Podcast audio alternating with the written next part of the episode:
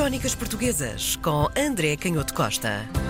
André, Olá. boa sexta-feira e aqui estão as nossas crónicas portuguesas. Qual é o texto de hoje? É é um texto muito interessante que tem uma história editorial mais ou menos complexa. Ele foi escrito na prisão em 1649 e, e foi escrito como uma carta enviada a um amigo. Embora nós saibamos que, que muitas das vezes nesta, nesta época do, do Barroco, poderemos considerar o Barroco, em meados do século XVII, era muito comum que por vezes uma obra que se pretendia chegar a um, a um público mais alargado, que se utilizasse esse mecanismo literário de fingir uma carta a um amigo, no fundo, para conceder naturalidade e até uma certa imparcialidade. Truques. Truques. Eh, ao, ao autor, eh, não há certezas absolutas sobre isso, mas dado o cuidado e a, e a própria densidade retórica da, da introdução, embora depois ao longo do, do livro, os relatos históricos, o estilo vai, vai se tornando mais, mais fluido e, e menos carregado dessa, dessa intenção retórica que tem eh, esse- essa parte inicial em que ele se dirige mais concretamente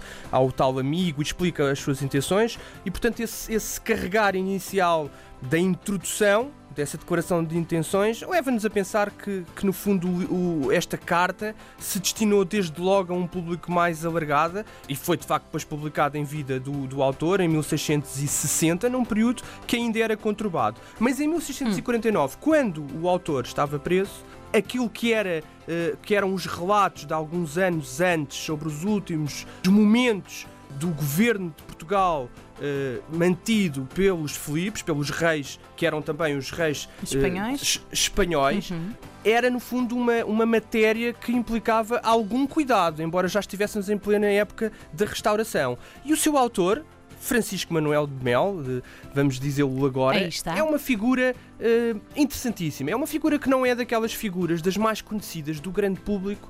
O Francisco Manuel de Mel é uma daquelas figuras que, apesar de ter tido alguma, alguns grandes académicos que se interessaram, não teve se calhar um daqueles historiadores que consegue popularizar foco. a figura, embora alguns escritores também já tivessem pegado na figura. Eu digo isto porque é de facto uma figura absolutamente fascinante. Ele nasce numa família da aristocracia eh, portuguesa, de uma aristocracia com, com certo.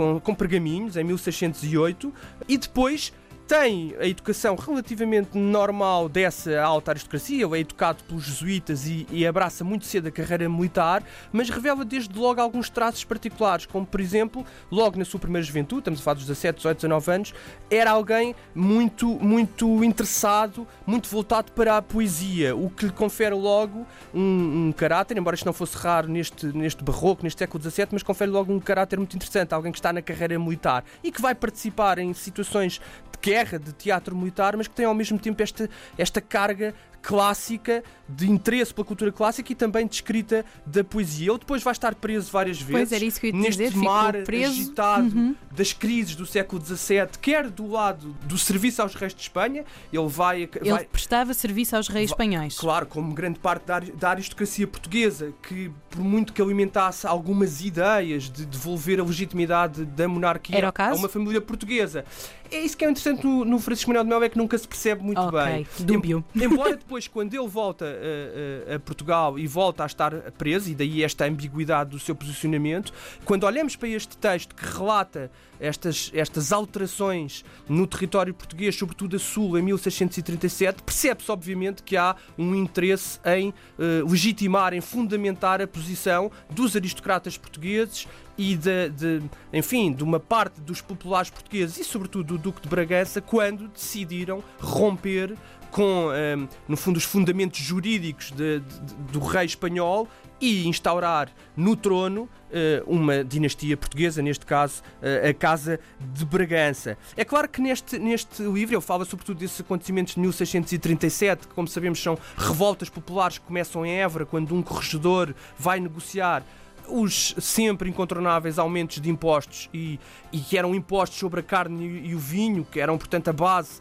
da alimentação numa altura em que há fome, estamos a falar de uma época de grande crise, se gera, obviamente, uma situação de desespero e há uma revolta popular. E depois são, são escritos uma série de textos sobre uma figura anónima, o famoso Manuel Indevra, e o Francisco Manuel Mel fala sobre isso, que era uma figura com alguns problemas de saúde mental, mas que era um pouco acarinhada por toda a cidade de Évora. E obviamente que os textos não terão sido escritos por ele e, portanto, esta figura é utilizada como um símbolo da revolta das, das pessoas mais simples, mas são textos que o Francisco Manuel de Mel comenta e são textos carregados de, também de cultura hum, clássica, e isso é muito interessante. Mas uh, talvez um dos momentos mais interessantes deste texto escrito em 1649 e publicado em 1660, uh, epináfras de várias histórias, ele depois anda publicado como Alterações de Évora de 1637, mas no fundo é epináfora política primeira, é com este nome barroco que o Francisco Manuel de Mel complexo uh, e complexo, é com este nome que ele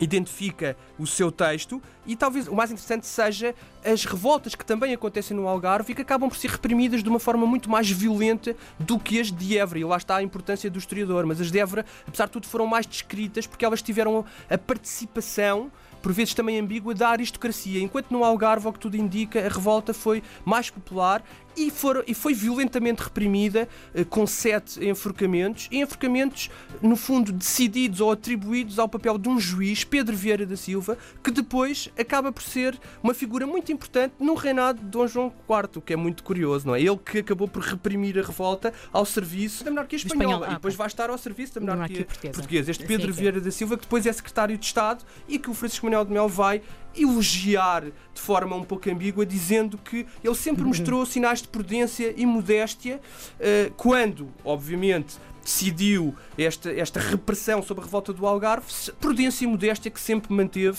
eh, ao longo da sua carreira, também de secretário de Estado, neste caso já ao serviço do Rei de Portugal.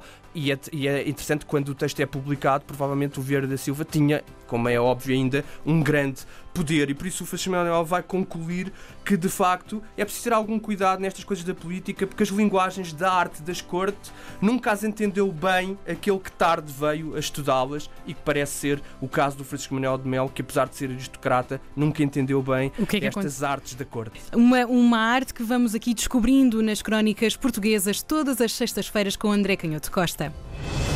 Crónicas Portuguesas com André Canhoto Costa.